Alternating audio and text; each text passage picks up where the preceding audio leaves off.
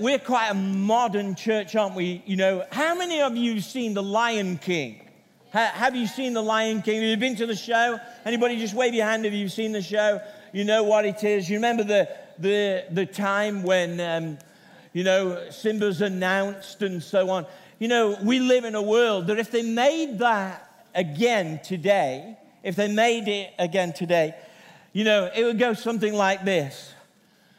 Time to check my social media. Yeah, yeah, yeah. Who loves me online? I said it's time to check my social media. Yeah, yeah. Who loves me online? That's how they do it today. Thanks, guys. I'm so embarrassing for you guys, aren't I? But you know, we live in a world, don't we, where who loves you online? Who loves you online? Who likes you online? Is kind of a benchmark for many people. And I'm just wondering today, more than ever before, do we need to be grounded in the Word of God? Do we need to be people who are open to teaching, to, you know, the day before you, pass away, you will still need teaching from the Word. It would be a real tragedy if you said, Well, I know enough now. Because God has got depths and depths and depths and directions for you. And actually, you need to become a teacher. So it isn't all input, input, there's output. Now, some people have the gift of teaching and the ministry of teaching, but some of us, all of us, will have a sense in which we need to teach others. If you've got a Bible with you, can you just be nimble and go to James chapter 3, verse 1, and then we're going to go uh, into Hebrews chapter 5. James 3, verse 1 says this Not many of you should become teachers my fellow believers, because you know that we who teach will be judged more strictly. Some of your translations say double judgment. But then again, Hebrews chapter 5 puts it like this. In Hebrews 5, verse 12, it reads like this In fact, though by this time you ought to be teachers, you need someone to teach you the elementary truths of God's word all over again. You need milk, not solid food. Anyone who lives on milk is still being an infant, not acquainted with the teaching about righteousness. But solid food is for the mature. I want you to notice that word mature. We're going to define it later on. For the mature, who by constant use have trained themselves to distinguish good from evil. Our foundation scripture for this whole series is Ephesians chapter 4, verses 13 and 14, that says, So Christ Himself, these are the gifts of Christ to the church. Christ Himself gave apostles, prophets, evangelists, pastors, and teachers to equip His people for the works of service so that the body of Christ may be built up. Teachers have to build you up until we reach the unity in the faith and the knowledge of the Son of God and become, here's that word again, mature, attaining to the whole measure of the fullness of Christ. The, the fivefold ministry, and, and actually, I'm going to talk about teachers today, but listen, listen below what I'm saying to how the Word of God is received in your life. What your attitude is to receiving truth what your attitude is to journeying on. Are you stuck? Are you paralyzed? Are you, worst case, fossilized? If you look at the systems of the natural body, you will see that the systems work together. Oh, hang on. There we go. There we go. You'll see that the systems work together. You've got a immune system, a cardiovascular system, you've got a musculoskeletal system, you, you, you've got nervous system, hormonal system, digestive system, reproductive system. All these systems work together in your body to make it healthy. They, they kind of don't compete with each other. What they do is all feed in to make you a healthy person and who you can be. It's the same with the fivefold ministry. The fivefold ministry is not there to compete with each other, but all to feed into the body to make it as healthy as possible. The fivefold ministry brings balance in your faith to us as a whole and to us as an individual. You cannot get all that you need to get from one person or one uh, kind of experience. Now, there's a balance to this in that you cannot go looking around all over the world and say, oh, I need a bit of that from that ministry, that and that ministry, and that, that ministry. The fivefold ministry is given to the local church, to the body, and you can have a, a, tremendous balanced experience here. Now, of course, we have input from outside, and that's totally appropriate. So don't go looking for everything, but understand that the fivefold ministry is there to keep you in balance. In fact, every life needs the effect of this. You, as a person, will need the effect of an apostolic ministry because there'll be times when you'll need breakthrough. There'll be times when you'll need authority. There'll be times when you'll need government. We all need revelation. There are times when you'll need a prophet or a prophetic ministry. There are times that we all need to outreach as uh, an evangelist does. There's times when we all need to care and to be cared for. And there'll be pastors, and then God will raise up shepherds amongst us. We all, however, need to get deeper into the word so that we can teach it. And here's this word to be taught. A dangerous person is someone who cannot be taught in any stage of their life. R.T. Kendall actually uh, contributed to a book called The Fivefold Ministry, and he, he says this The teacher is last on the list and the most non controversial, but possibly the most neglected and needed out of the five. The Greek word for teacher, he comments, is dista- didaskos. Sorry, got it wrong. And is found in the New Testament 58 times, and it was the common way that the disciples addressed Jesus. In fact, if you've got the King James Version, when it says uh, the disciples called Jesus Master, and we're not going to have the argument about whether the King James Version is the most inspired or not and all of that stuff, but actually, it's didaskalos that's translated there, and actually it should read teacher. And so in the gospel, 45 times, the disciples refer to Christ as their teacher. And R.T. Kendall concludes that we need lots of good experience in the church today, but we also need good theology. What teachers, what it is that teachers do and the teaching ministry does, and get, get the subtext of this that I'm talking about the effect of the Word of God in your life. What a teacher does is present the kingdom and, and an alternative view of how life works. Did you hear Jesus often said, uh, and he mentioned to people, the kingdom of heaven is like. And then he'd often draw a picture on earth, but then he would point to a heavenly truth. And what teachers do is to present an alternative view of how life works. We often think in the West that life works that like a sales graph. It's supposed to just go up and up and up. Jesus didn't portray life like that. In fact, I'm going to take you to a place that shows you something different. Eh, eh, the book of Ecclesiastes is written by an author that introduces you to a teacher.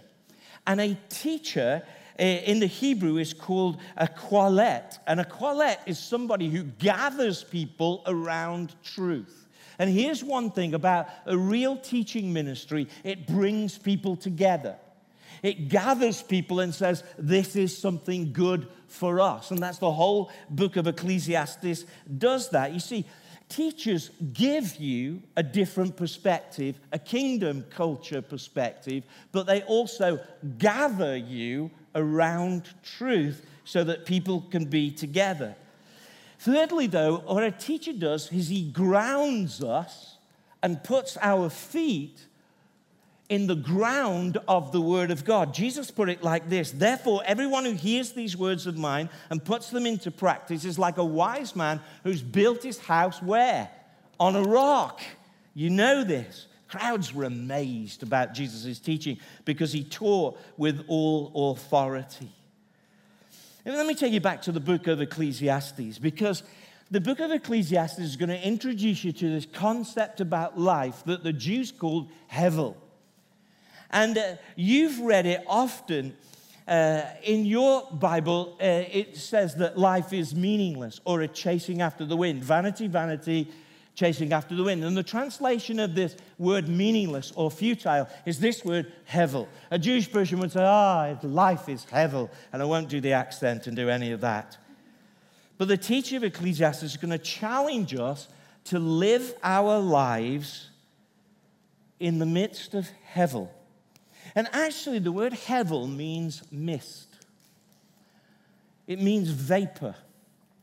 It means that it looks solid, but when you reach out sometimes, it, it, uh, it can slip through your fingers. And, and really, what the book of Ecclesiastes is trying to say that the nature of life is changeable that actually that it's not as solid as sometimes our breakthrough theology says that it's got a changeable nature.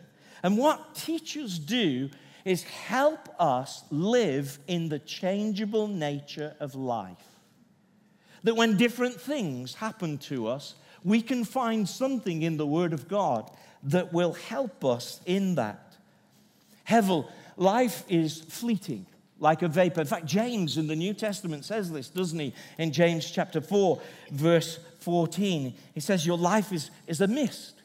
Uh, uh, don't say you'll go there or there. Uh, understand that it's all called according to God's will. Life is a, like a mist. And it's not that it's insecure, but what Ecclesiastes is saying is you can find God's will and His truth in the midst of the mist of life. That it's changeable, that actually it can be fleeting. In fact, the book of Ecclesiastes comes to this conclusion. If you come to the very last verse, in ver- chapter 12, verse 13, it says, Now that all has been heard, hear the conclusion of the matter. Fear God, keep his commandments. This is the duty of all mankind. Understand that what teachers do, understand what the Word of God does, is help you in this sense of life that can change at a moment, or sometimes it, it looks as if it's one thing, but it changes and it's something else. But the Word of God remains true forever. Come with me to the book of Psalms, the, to the longest chapter in the Bible, Psalm 119, verse 105. And you'll know this verse, and you've read it so many times. It says, Your word is a lamp to my feet and a light to my path. The Word of God has a lamp effect and a light effect. The lamp is, is, a, is a lamp to your feet that God's Word can give you a, a, a truth for your immediate situation, for that next step in your life. It's like a, a pool of light for where you are right now. You might be really hurting today and you might have a difficult situation in your life, and God wants to speak a lamp word so that you can take, you can't see in the distance. Your situation is that, that it's dark and, and you you can take the next step because you got that lamp word, that, that immediate word. And then he might give you another lamp word. But then God says, Your word is like a light to my feet, or the psalmist says. And that means that he can shine his light into the direction of your future. Can I can I challenge you, coach you, encourage you about your use of the Word of God?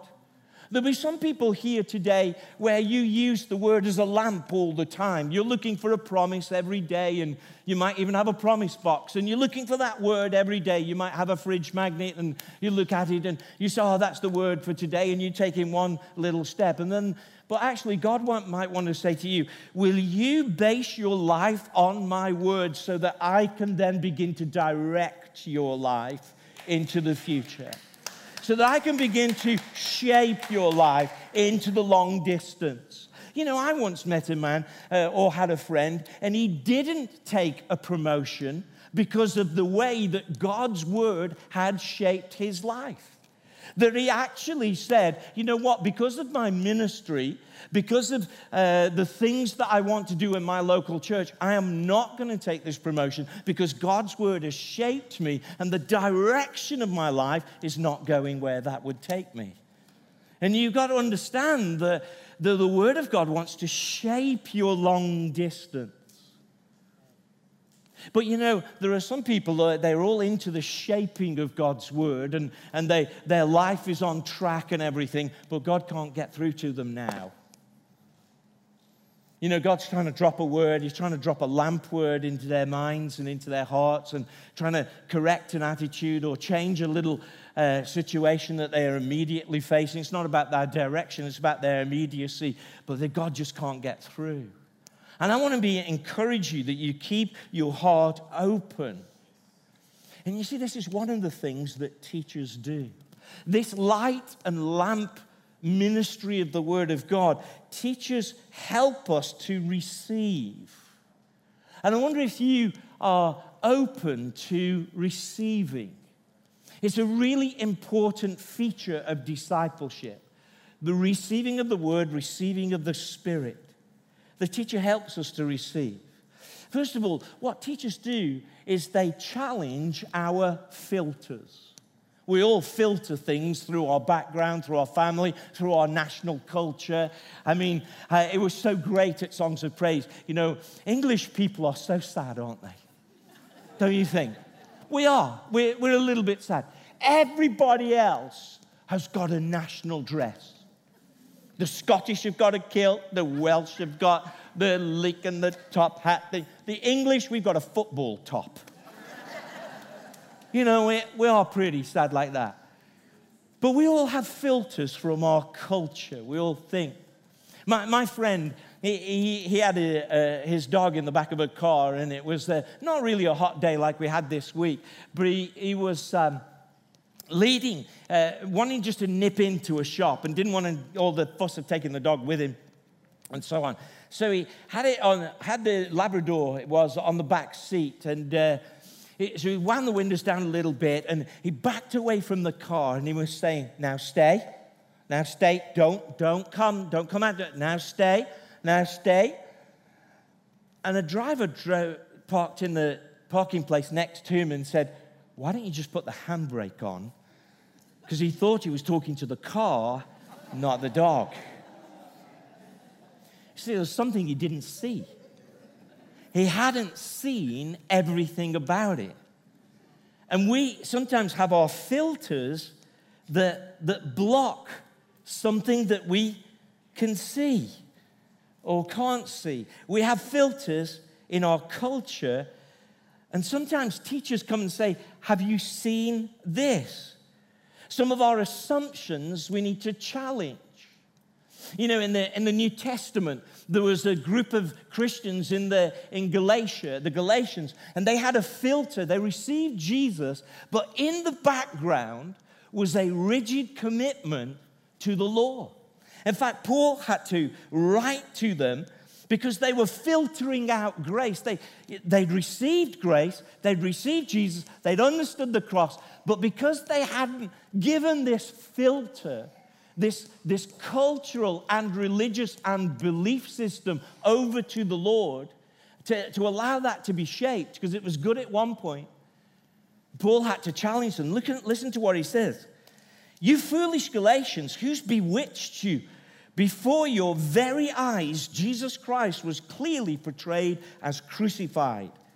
I would like to learn one thing from you. Did you receive the Spirit by the works of the law or by believing what you've heard?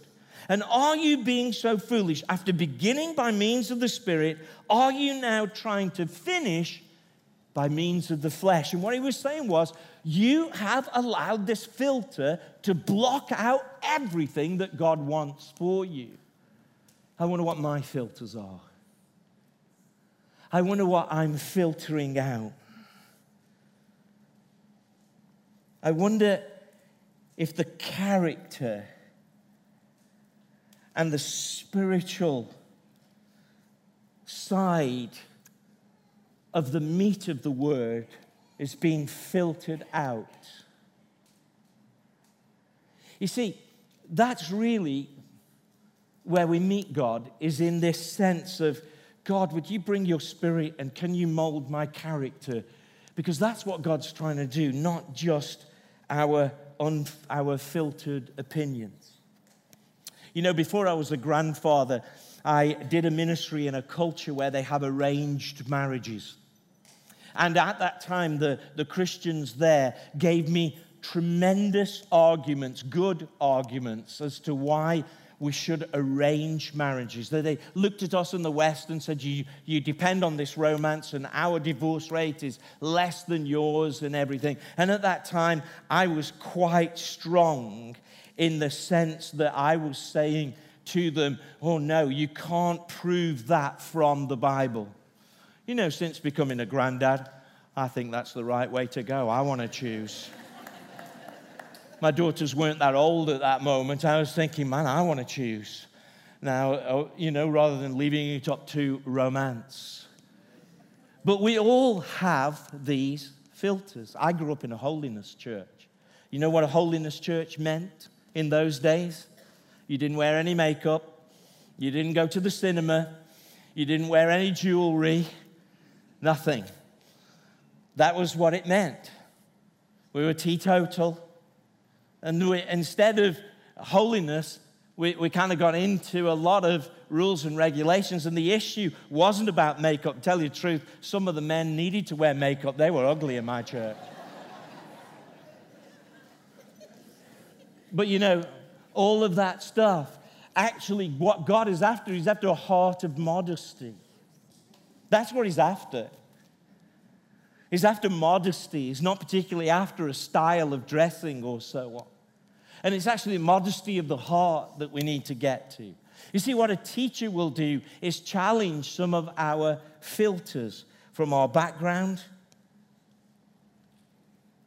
not just the way that we meet, but how's our character going? So, teachers challenge our filters. Can I just say to you, there's only one filter that we really need? And the one filter is the Word of God rightly divided, as the King James Version says.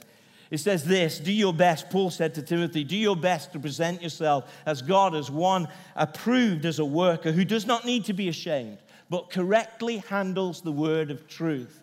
And I guess we need to emphasize correctly handling the word of truth. Because how many of you know you can use the Bible to justify most things? The second thing that a teacher does, as well as challenge our filters, that a teacher helps us to build and strengthen our foundations. We live in a world right now that's a redefinition world. They want to redefine everything. They want to be able to say that that which we have depended on isn't what it is anymore. Isaiah puts it this way Woe to those who call evil good and good evil, and to put darkness for light and light for darkness, who put bitter for sweet and sweet for bitter. Woe to those who are wise in their own eyes and clever in their own sight. Does that not describe our modern media and our world today? When they're trying to assign whether or not somebody is one gender or another gender or what have you. What we need to do today is to make sure we have solid foundations in the Word of God. Man, I thought that would have got a bigger amen, but it hasn't even got one. Jesus said, and as I said earlier, therefore, anyone who hears these words of mine and puts them into practice like a wise man who's building his house on a rock. Now, I want you to know that we need to be strong in the Word of God and in the truths of the Word of God, but we need to make sure we do not get into fundamentalism. Fundamentalism is a rigid way of seeing things, so much so that we lose the grace and the truth that God really wants us to share. You can have strong opinions, but people have got to be able to know that you love them as well. Hey, I'm going to say that again. You have very strong opinions. Go deep with your opinions, go strong into the Word of God, but make sure people know that you love them at the same time you have strong opinions. Because a fundamental person will just say, No, this is it. No, I'm not hearing anything else. I'm not even going to talk with you, debate with you. I know there's a time for when debating's over, but you need to journey with people and not make sure that you turn them away. But you see, what teachers do, and what I would say we need to do here at KT, is we need to create not just tradition, but what I call living tradition. That things that are, are well known and well versed have new life to them. Of course, we will always pray. We will always be in the Word of God. But you know what? I don't want dead prayers, do you? I don't want dead Word of God sharing. I don't want things that are, that are just a dead tradition. That's what Jesus turned to the Pharisees and said that. You know, it's quite, uh, well, it's not hard being the minister of KT, but it's quite unusual because everything Kathy and I want to bring to you, you've already done it. I can be excited to say, we're going to have songs of praise. And somebody said, Oh, yeah, we did that in 2000.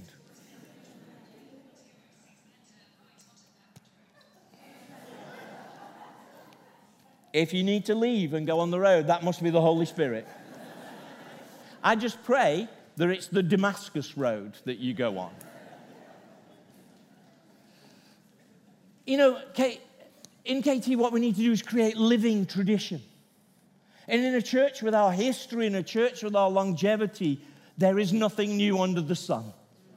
So, you know, we can say, going to bring this gospel artist. And you can say, oh, we had a gospel artist before. Or we can say, hey, we're going to book out the Albert Hall and we're going to pack it and we're going to make a witness to the nation. Oh, yeah, we did that before. We say, oh, we're going to hit the streets and we're going to witness to everybody. Oh, yeah, we used to do that. We're going to build an intercession team and we're going to just really make it so the intercession team brings down heaven. Oh, yeah, we used to have an intercession team. You see, when you've done it before, which you have, you can talk about tradition, but I believe it's time for living tradition. You see, I love Kathy's lasagna. I love it. Kathy is the best lasagna cooker, eh, better than any from Italy. I'm sorry if you're from Italy, but Kathy's lasagna is the best lasagna in the history of the world. Okay? I love it. But when she makes it, I want fresh lasagna. I don't want last year's lasagna. Bread is a very old recipe. It goes back thousands of years. There's a great tradition of baking bread. I want fresh bread. I want fresh things. So please, please, if we bring things to you, you might just very quickly reference it to the past. But my question to you is is it living? Is it alive? Because we want fresh bread straight out of the oven. No, let me not talk about food for much. We want fresh bread, fresh word, fresh spirit, new move, God alive in this place. Amen? So it's great to celebrate what we've done in the past, but what teachers do is say, This is fresh for this generation, so people now know how to practice.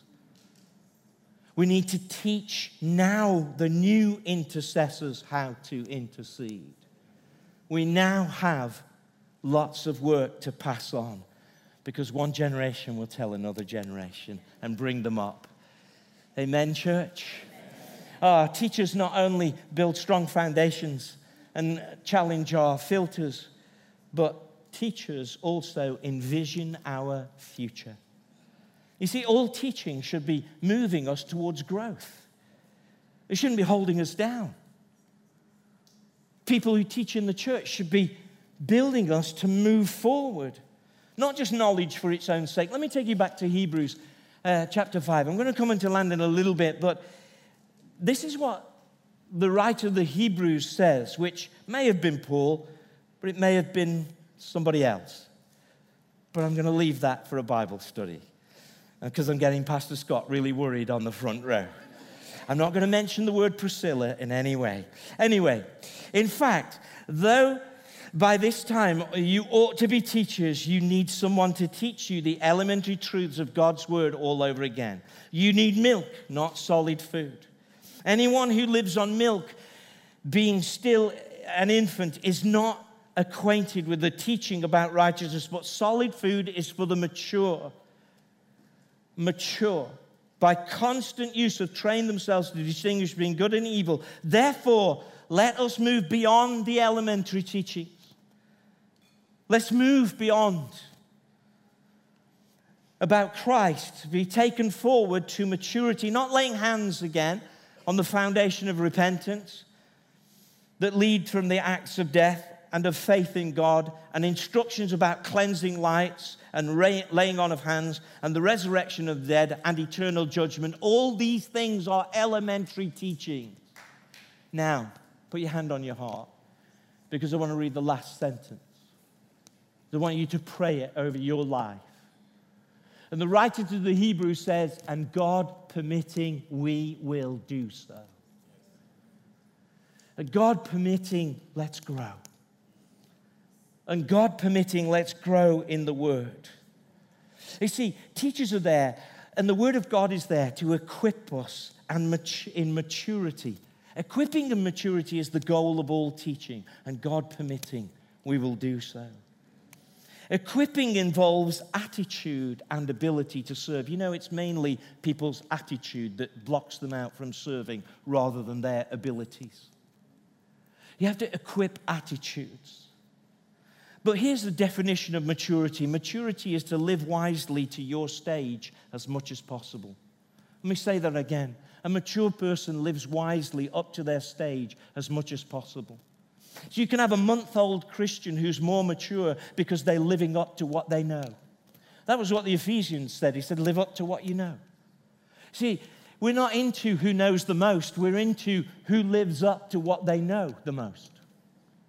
That's maturity. So if you know much, let's mind the gap. If you know much, mind the gap of what you know and what you live. You see, the goal of all our teaching is Christ and flourishing. Our only goal for you is that you become like Christ we don't teach just to examine theories or even to life coach, and we know that some of you are very helpful life coaches. But we teach to move every one of us towards Christ and to become like Him. That is our goal. That's mine and Kathy's goal to you. We want to move you towards Christ, and you want to move each other towards Christ. It's the eternal goal. Romans chapter 8, verse uh, 29 says, He predestined you to be conformed to the image of God's Son. It's the eternal goal. When He had you in mind before He even created us all, He said, I want them to be like my Son. He doesn't want you to just be a, a superhuman. He wants you to be like His Son because being like Jesus is the best thing you could ever be. Christ is our ongoing goal for our life journey. I'm going to ask the worship team to come back if they will. Christ is the, Paul said, I'm struggling like a nurse My, my dear children, for whom I am again in pains of child's birth until Christ has formed you. Christ is the goal. You're going to need Jesus' words in order to be like Christ. I, I, want to encourage you to read the parables, read the Sermon on the Mount, read John 15, just read his words. And let's become like Christ. You're going to need the words of Jesus. If you're going to be a real disciple, you're going to need his words. But you know, you're going to have to also have Jesus' works. And he taught people, he laid hands on people, he prayed for people, he was kind to people. He had his works. If you're going to be a disciple, you're going to have to follow in Jesus' ways. He spent time with people. There were times when he spoke to a crowd, and then there are times when he went out of his way to meet one person at a well. You're going to have to look at his ways. You see, you need his word, you'll need his works, and you'll need his ways in order to be like him. You're going to have to study him. He's going to have to become the great love of your life. Because as you love him, his love will flow into your life and you'll become even more than what you ever could become. But you know, as well as his works and as well as his ways and as well as his words, you're going to have to enter into his wounds. Because I don't, would not be a good teacher today if I was asking you to be like Christ and not saying to you, there will be some suffering on the way. There are going to be some difficult times. And you're going to have to hold his hand when the valley is dark. But he'll walk you through that. You see, Christ is the great goal of our lives. In fact, Kathy and I, when we want to lead, our goal is to say, how can this church be a Jesus church? See, it's the great goal of the mission that you have.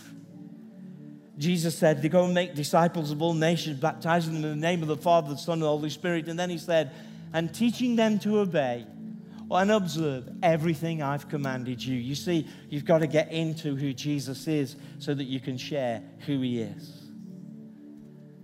But you don't do it alone because he said, I'm with you, even to the ends of the world. Can I say to you, at some level, it may not be the ministry, it may not be everything, but at some level, you are a teacher.